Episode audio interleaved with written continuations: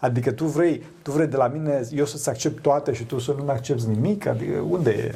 Deci se ajunge de la toleranță la acceptanță și după aceea la tiranie. Tirania unei minorități, foarte vocală de altfel.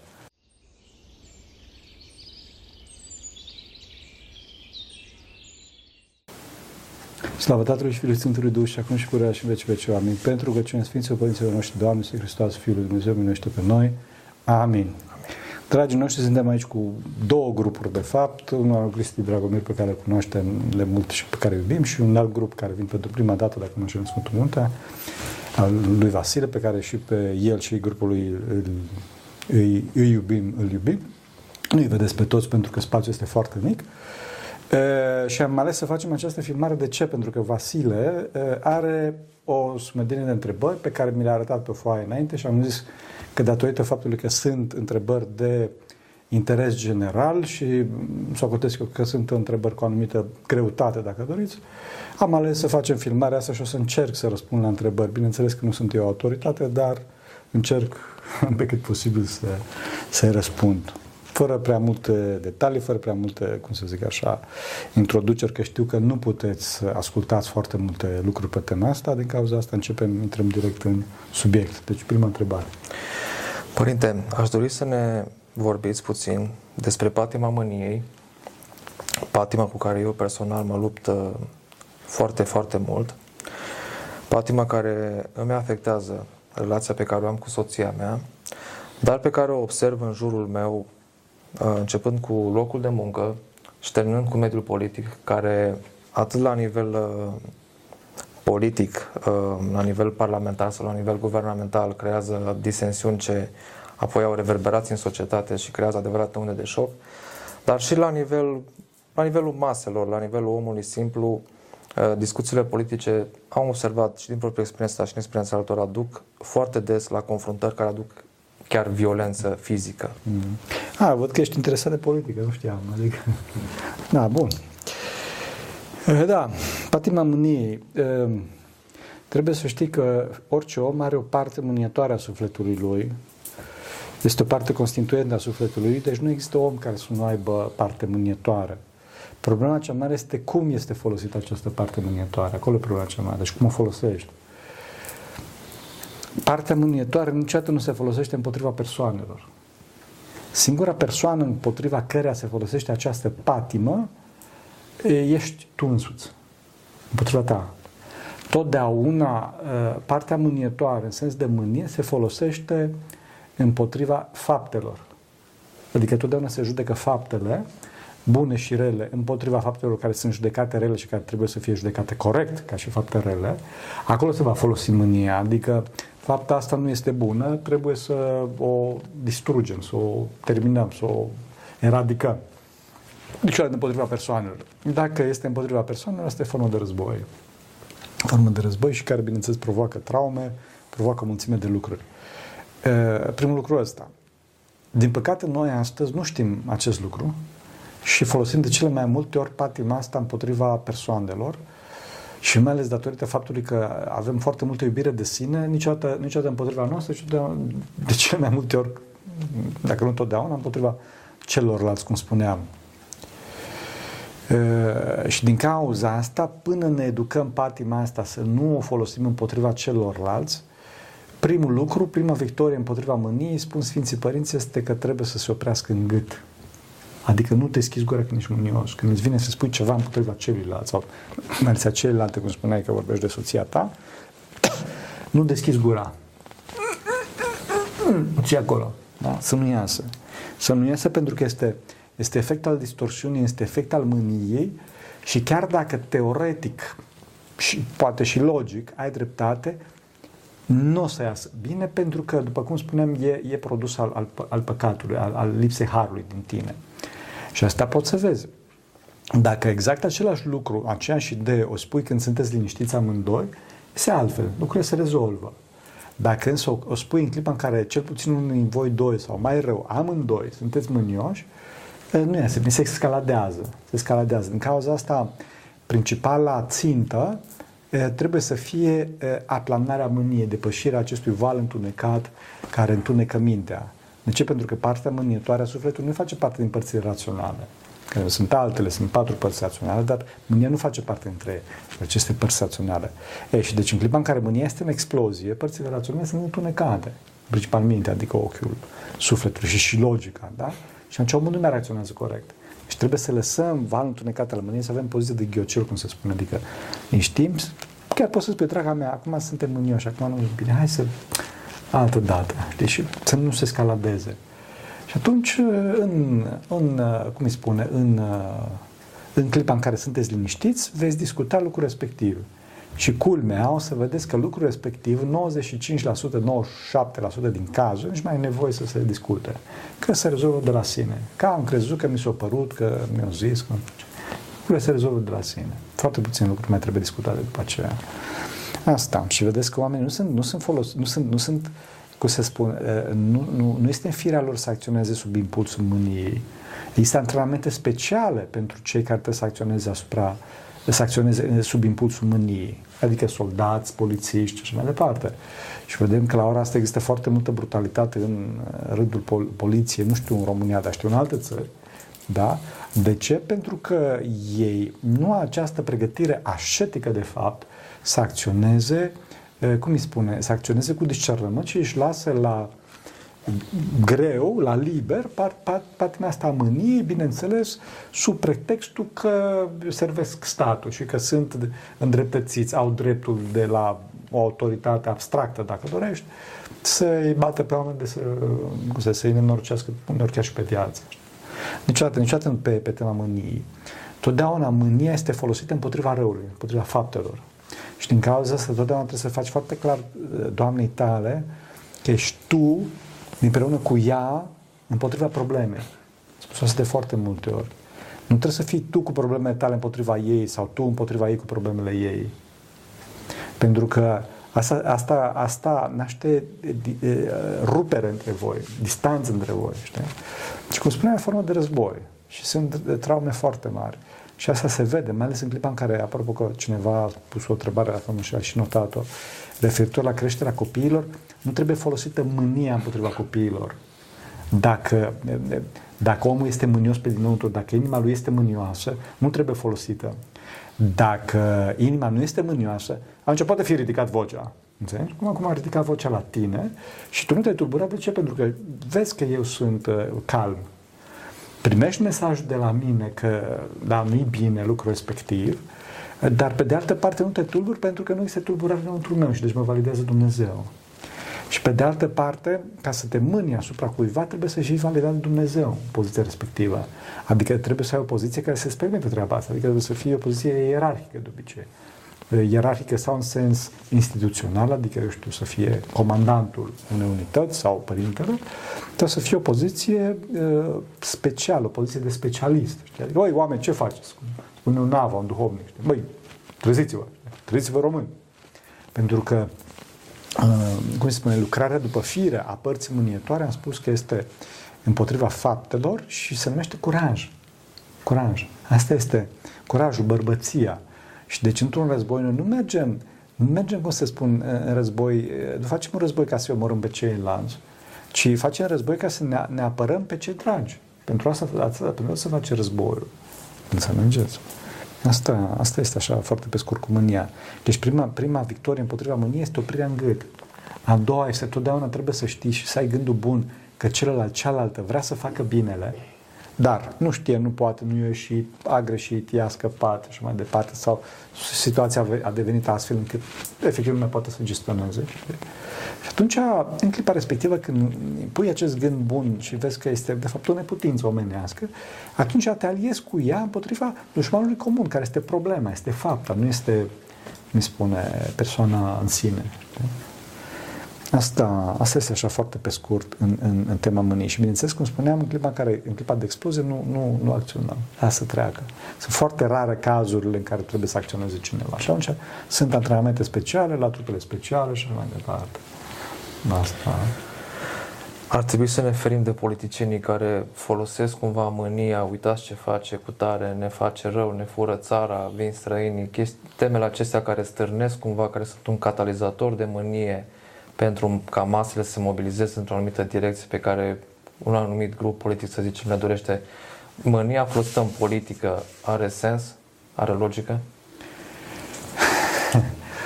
Eu nu urmăresc politica, adică știu foarte puțin.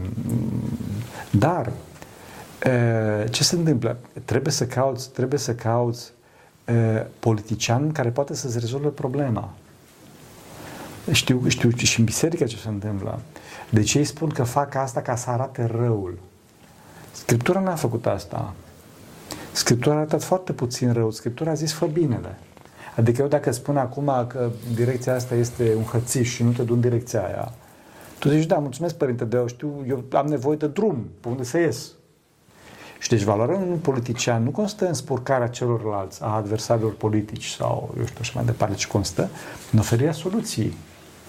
Oferirea soluției. Deci, întâi de toate, în clipa în care vezi că există un partid sau, mă rog, o forță politică care se ocupă numai de ponegrirea celorlalți, e o mare semn de întrebare. Deci trebuie mult discernământ în clipa în care ponegrim pe cineva, pentru că da, îl ponegrești, îl dai jos, dar ce pui în loc? Te pui pe tine, bun, ok, poate că de cauza asta și ponegrești, dar ai soluție. Adică trebuie cu conștiință și cu frica lui Dumnezeu că, da, ok, cum eu ajut pe oameni? Că sunt mari probleme. Mai astăzi ce probleme am avut pe mesaj, nu vă puteți imagina. Deci era o femeie care încerca să se sinucidă. Încerca să se sinucidă pentru că nu putea să-și crească copiii. Cum se rezolvă problema asta, înțelegeți? Deci, problema foarte și asta. Problema asta nu se rezolvă scoțând oamenii în stradă împotriva unui termen abstract, împotriva, nu știu ce, răului, împotriva vânzării țării sau împotriva... Nu zic că nu se vinde țara, nu știu, nu urmăresc. Dar trebuie să rezolv problema acestei doamne care astăzi dimineață, vorbesc foarte serios, chiar asta s-a întâmplat, a luat o substanță chimică. De ce? Pentru că ea nu mai reușea să-și crească copiii, avea nevoie de sprijin, așa, și de se deznădăjduiți, o femeie care iubește foarte mult pe Dumnezeu și din senin mi-a trimis mesaj, nu știu cine-i doamna, așa, că, părinte, eu iubesc pe Dumnezeu, n-am fost în stare de nimic, sunt un zero barat, că nu se deznădejde și după aceea am stat pe mesaje cu ea ca să o ridic de acolo, că deja luase substanța chimică care era, ca să o scot, înțelegi? Deci o mare, mare problemă, sunt mari probleme în neam și asta, cum să spun, trebuie date soluții și întâi de toate aici biserica trebuie dată soluții și în cauza biserica face politica cea adevărată, dar nu face politica părții, politica parțială, politica de partid, ci face politica lui Hristos, pe un alt plan. Deci că și Pilat și-a dat seama că Mântuitorul este împărat, dar nu e o amenințare pentru el, ci era pe un plan cu totul și cu totul superior Hristos și din cauza asta Pilat încerca să scape pe Hristos. Pentru că și-a dat seama că Hristos este dătătorul, să zic așa, vindecării de neam. Adică el oferă soluția, pentru că dacă tu nu vindești pe oamenii ăștia și dacă femeile tinere, că aveau 2 copii foarte mici erau și mă gândesc că și ea era tânără, că nu avea cum, așa, dacă femeile se sinucid și femeile, cum să zic așa, care au dragoste de Dumnezeu și nu o femeie, să zic așa, nu care umblă prin bar o să oferească Dumnezeu. Și dacă oamenii fură, dacă oamenii sunt păcătoși, atunci tu cum să conduci țara? Că era tot păcat face, tot fură, tot nu lucrează, tot nu o înțelegi. Deci, într-o dată trebuie să-i rezolvi pe oameni. Și aici este rolul primordial al bisericii.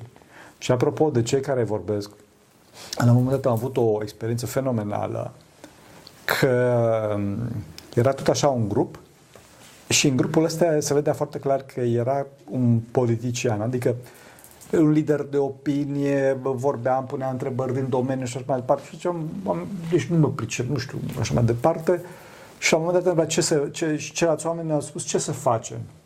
Și eu am spus, oameni buni, mergeți la vot. Trebuie să votați. Și am spus, frate, eu nu mă pricep, deci nu știu arealul politic din România. Așa mai vine câte o idee, dar nu pot să zic. Să mergeți la vot. Și atunci omul politic respectiv a zis, nu, să nu se bage, biserica, să nu. Și am zis, stop, să nu înțelegem. Deci întâi de toate ești cetățean român. Deci eu pot să-mi pun părerea mea, să spun, botează cu cutare, că e părerea mea. Deci nu mă cenzurez după mine, E adevărat că asta este o cădere din partea mea, pentru că eu trebuie să mă ocup cu vindecarea oamenilor mai degrabă, nu să le zic eu oamenilor votează pe cutare și pe cutare. Și pe de altă parte, adică dacă tu vrei să oprești pe oamenii lui Dumnezeu, pentru că credincioșii sunt oamenii lui Dumnezeu, desigur că sunt păcătoși, dar toți suntem păcătoși, dar totuși sunt niște oameni care se luptă pentru virtute. Dacă tu vrei pe oamenii aceștia să-i oprești să voteze, înseamnă că tu nu ești al lui Dumnezeu, tu ești cu vrăjmașul. Cu vrăjmașul. Și e clar, și am observat treaba asta, că toate lucrurile astea, toate lucrurile cu, eu știu, nu mergeți la vot, că nu aveți pe cine să votați și așa mai departe, astea de fapt sunt manipulări. E adevărat, într-adevăr că se pare, eu știu, nu știu, încă o dată, nu cunosc foarte bine, dar într-adevăr candidații ar putea să fie mai buni. Dar în clipa în care tu masiv spui oamenilor în vârstă, care au o anumită experiență, au o anumită, cum se spune așa, trăire de viață și o anumită seriozitate în gândire, spui, nu mergeți la vot și lăsați-i pe tinerii manipulabili să meargă la vot, înseamnă că clar se întâmplă ceva care nu este kosher, înțelegi? Desigur că n-am ochelari roz, ăștia chiar băresc, fraților, da? Se vede foarte bine, deci nu zic că toate lucrurile sunt roze și adică sigur că nu se măsluiesc voturile și așa mai departe. Nu spun că voturile se măsluiesc din punct de vedere a procedurii, cu toate că am auzit de niște saci, de nu știu ce, că nu vorbesc. Știu clar însă că se măsluiesc din punct de vedere al ingineriei sociale. Deci am văzut prezentarea șefului de campanie a lui Obama, care ăștia aveau niște super, cum se spune, super specialiști și niște analitice, că ăștia știau cât să posteze la minut. Deci la minut pe Facebook și când, da, postări pentru Obama, astfel încât să promoveze, postări contra lui Obama, astfel încât să genereze, cum îi spun, un sentiment de protecție, da? Și ce să facă, cum să gestioneze pe oameni, astfel încât oamenii să voteze pe Obama, adică pe cei care, așa. Deci, cum spuneam, nu pot să spun public că n-am văzut dacă se măsulesc din punct de vedere al, eu știu, că se fură saci sau nu știu ce, dar pot să spun foarte clar că am o experiență foarte concretă a ingineriei sociale foarte serioase pe tema asta a manipulărilor. Înțelegi? Și aici biserica are un rol esențial și din cauza asta este foarte periculoasă biserica. Nu pentru că biserica încă o dată trebuie să spună, băi fraților, votați-l cu ăla, pentru că oamenii în ultima instanță sunt maturi, ci biserica le asigură oamenilor protecția la manipulare, le asigură oamenilor libertatea, seriozitatea în gândire, da? Ieșirea din patim, cum spun Sfinții Părinți, ieșirea din dependență și imediat, cum se spune în popor, nu pun imediat botul la un mesaj emoțional care vine pe Mirce canal de informat. De cauza asta este foarte importantă biserica și din cauza asta în viziunea unora acești oameni fac tot posibil ca să nu se amestece biserica în politică. Biserica nu se amestecă în politică, adică biserica zice votați cum spunea cu tare, ci biserica trebuie să spună oameni buni, gândiți, opriți-vă și dacă este să recomandăm, apropo, să recomand eu pe cineva în politică, vă spun, fraților, nu votați pe cei care spun să nu se amestece biserica în politică. Pe cei care spun să nu... Evident, pentru că înseamnă că lor le este frică de lumina lui Hristos. Și asta este o mare bilă neagră. Mare bilă neagră. Pe de altă parte, nu spun și cealaltă extremă, adică să vină preotul să facă în campanie electorală votați pentru partidul cutare. Asta este cu toate că el, ca și cetățean român, poate să facă asta, dar este o decădere pentru el. Pentru că am spus că rolul bisericii este de a curăța pe om, a ilumina mintea, a-l face pe om să se roage și să gândească corect și atunci omul, într-o luminare a minții sale, să știe pe cine să voteze. Cumva ați anticipat următoarea mea întrebare referitoare la implicarea noastră ca ortodoxi în spațiul politic, fie din postura de votanți, fie chiar data următoare trecere la un nivel activ de militantism politic, dat fiind faptul că politica este foarte beligerantă și deci cumva este în antiteză cu ceea ce promovează ortodoxia. Aș vrea să vă întreb despre politicienii care se autoportretizează și fac tot posibilul să ne convingă prin postări, prin discursurile pe care le au în spațiu public, că ei sunt de partea apărării bisericii și spun asta negru pe alb, că ei apără biserica și apără credința strămoșească. Ar trebui noi să fim imediat cumva cuceriți sau ar trebui să luăm seama la anumite semne astfel încât să vedem dacă nu cumva este o înșelare acolo? Da, știi ce trebuie să faci? Trebuie să te uiți la activitatea politicianului respectiv de dinainte. Dacă politicianul respectiv înainte de a fi politician a avut într-adevăr o activitate de iubire de neam, o activitate aproape de Dumnezeu, o activitate pe planul lui, pe planul antreprenorial sau cultural sau așa mai departe. Asta este un mare semn că omul este într-adevăr sincer. Este într-adevăr sincer. Pe de altă parte, dacă vezi că omul respectiv, în clipa în care este politician, cum se spune, se spovedește, asta este marea piatră de încercare pentru politician, adică se spovedește și se împărtășește. Pentru că în clipa în care te spovedești și te împărtășești, trebuie să spui ce faci. Și asta înseamnă o mare smerenie pentru politician și pentru orice conducător, pentru că ideea de, într-adevăr, după cum bine ai observat, mai ales astăzi, nu judecăm persoane, cum spuneam, ci doar fapte. Clar, și pentru politicieni, sigur, eu cunosc câte unul, doi, nu foarte mulți, așa, oameni care sunt de mare valoare, dar clar, duhul este foarte, foarte discutabil, ca să nu zic altceva, știi? Deci în clipa în care un om se află într-un mediu politic care este foarte probabil să fie foarte toxic, știi? El se spovedește și se împărtășește și cum îi spune, e sincer, adică merge la biserică și face toate celelalte, nu numai cum se spune așa, când vin alegerile sau să fie văzut. Eu cunosc un foarte mare și chiar am făcut un podcast, de exemplu, cu președintele Adjunct Senatului, da, cu Ciprian Bucur, da, așa, Dumnezeu să o binecuvinteze. Deci omul când a venit la Lacul, nimeni nu știu că, și el a venit de mai multe ori în Sfântul Munte, și la Vatopet când eram, și la Lacul, nimeni nu știu că a venit.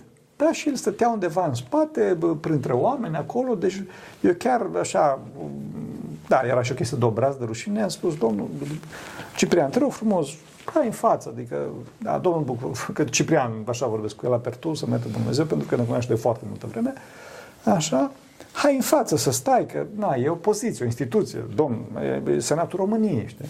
Și a fost, ani de zile, a fost președintele Senatului. Și eu zic, nu, da, stai liniștit că stau în spate. Ăsta este un om sincer.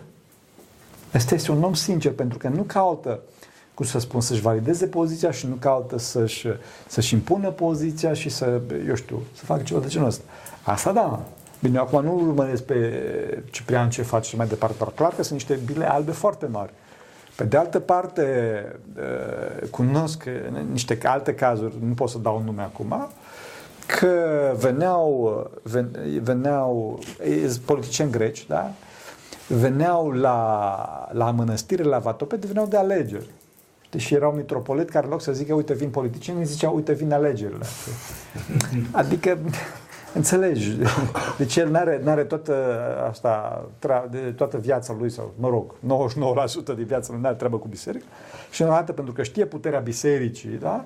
Apare acolo și mai ales vrea să fie filmat, vrea să fie și mai departe. În cazul lui Ciprian, eu am insistat să facem podcastul, nu el a zis să facem, înțelegi? Deci asta se poate vedea în viața lui particulară cum este și înainte de a deveni politician. Dar cum a fost? Da, asta. Reziliența în fața răului pare să fie, adică nu pare, cred că este o virtute extrem de importantă în ortodoxie și este dictonul ăsta celebru, întoarce și celălalt obraz, venind direct de la Mântuitorul. Da.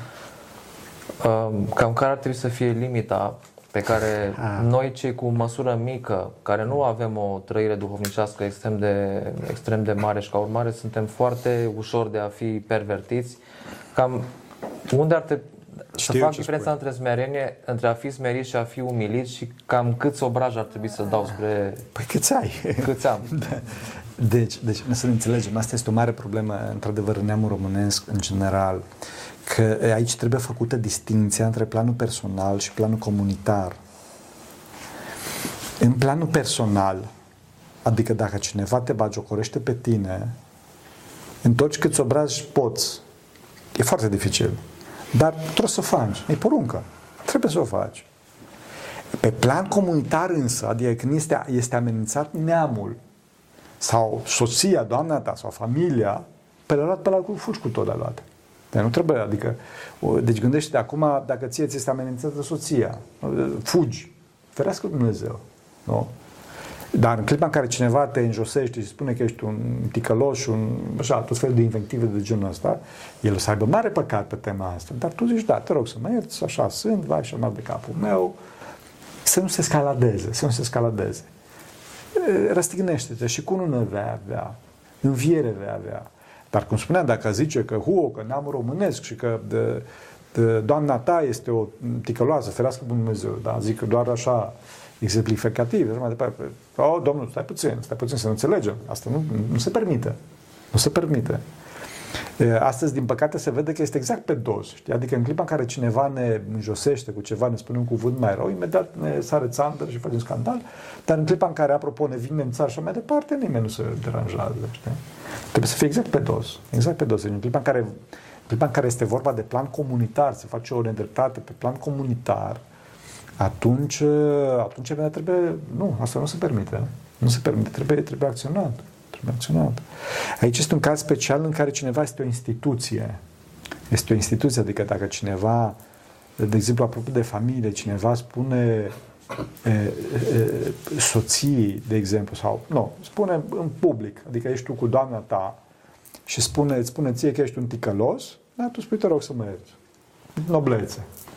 Dar dacă vorbește de tine ca și instituție, adică că tu ești soț și că spune că ți-ai înșelat soția, atunci tu nu spui să te rog să mă ierți. Tu zici, asta nu e adevărat. Știi? Că atunci se distruge instituția, e deja plan comunitar. Înțelegi? În clipa în care cineva acționează ca și instituție. Sau în clipa în care cineva, de exemplu, este șef undeva sau comandant undeva și este vorbit de rău și această vorbire de rău aduce prejudicii instituției respective. Asta inclusiv în biserică sau în armată sau undeva.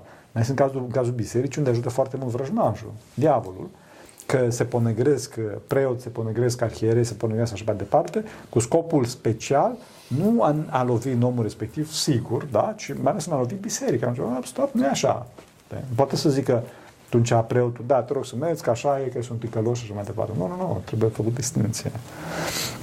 Asta este, și atunci trebuie făcut asta. Și ca să poți să reziști la treburile astea, trebuie totdeauna să-ți aduci aminte de veșnicia ta. Pentru că ești veșnic. Și că lucrul ăsta care ți l-a spus ăsta omul astăzi, în veșnicie se dispare. Așa. Este ca și o piatră care arunci în apă, face niște cercuri, după care dispare. Și nu e... Da? O ultimă întrebare, părinte. De-a lungul timpului, fiecare societate în parte, a avut niște cutume socioculturale. Și în cadrul acelor cutume, de-a lungul unei perioade mai scurte sau mai lungi de timp, anumite lucruri au fost considerate normale și altele au fost considerate extremisme. Fără să intrăm prea mult în amănunte, acum, contemporan vorbind, ce era extremist acum 50 de ani, acum este extremist să te opui a ceea ce era extremist. Dar fără să intrăm în amănunte, ceea ce ar trebui să ne ferească de extremism este exact ortodoxia. Și ortodoxia înseamnă echilibru. Așa este. E bine, cum acționăm în momentul în care în ortodoxie pătrund extremisme, iar noi nu ne dăm seama de lucrul ăsta? Da, totdeauna oamenii au diferite niveluri duhovnicești. Da? Cei mai mari sunt sfinții, dar sfinții nu sunt și oameni duhovnicești. Nu e vorba de alb-negru, ci e vorba de o crește. Adică, hai să zic așa, și asta e o grosieră, adică e vorba de sfânt, e o vorba de om duhovnicesc, după care suntem noi cei mulți. Totdeauna trebuie să ne uităm la oameni duhovnicești din biserică. Cei care devin, nu-i corect cuvântul ăsta, dar trebuie să-l spun ca să fie înțeles de către oameni de astea, cei care sunt influenceri în biserică, da? În sens duhovnicesc vorbesc, Ava. Vezi ce spune omul respectiv. Vezi ce spun acești influenceri. Ava. Ce spun, cum se spune în neam românesc, mari duhovnici. Consensul marilor duhovnici. Asta este biserica. Nu ce spune unul, nu o părere a unea, ci care este consensul acestora. Ei, și atunci te ghidezi după asta. Și o să vezi că în timp Duhul Sfânt care lucrează în biserică, pentru că biserica nu este un ONG de ajutor social sau tot felul, eu știu, o structură. Asta nu pot să înțeleagă foarte mulți, că biserica este de la Duhul Sfânt și este vindecătoare. Deci avem pe acești oameni vindecați, care sunt sfinții, sunt mari duhovnici, sunt oameni duhovnicești și consensul lor stabilizează părerea de Duhul Sfânt, stabilizează adevărul. Și atunci vezi în timp ce spun acești oameni și extremismele se elimine de la sine. Pentru că ăștia devin foarte extremiști și nu reușesc în timp. Nu reușesc, se încrâncenează, au o mania persecuției, cred că nimeni nu înțelege, în continuu dau cu pumnul în masă că noi avem adevăr și iese la iveală ura lor, știi, și agresivitatea lor. Și mai ales când avem poruncile Domnului și niște de exemplu că spune Domnul că într-o aceasta veți cunoaște că sunteți ucenicii mei, dacă dragostea aveți între voi. Ei, când el are în continuu mania persecuției și spune în continuu că orice se întâmplă îl rănesc sau așa mai departe, păi unde-i dragostea? Adică tu vrei de la mine, eu să-ți accept toate și tu să nu-mi accepti nimic? Adică unde e? Deci se ajunge de la toleranță la acceptanță și după aceea la tiranie. Tirania unei minorități, foarte vocală de altfel. Despre ce vorbim? Deci astfel de vedem extremele, uitându-ne la oamenii cei mai vindecați în biserică, cum spuneam, la AVA, la mari duhovnici, la oameni duhovnicești, consensul lor, în timp. Mulțumesc, Părinte. Să te binecuvânteze Bunul Dumnezeu, să ne ajute Bunul Dumnezeu. Da, pentru că cine Sfinților Părinților noștri, Doamne, Iisuse Hristos, Fiul lui Dumnezeu, milește pe noi. Amin. Amin.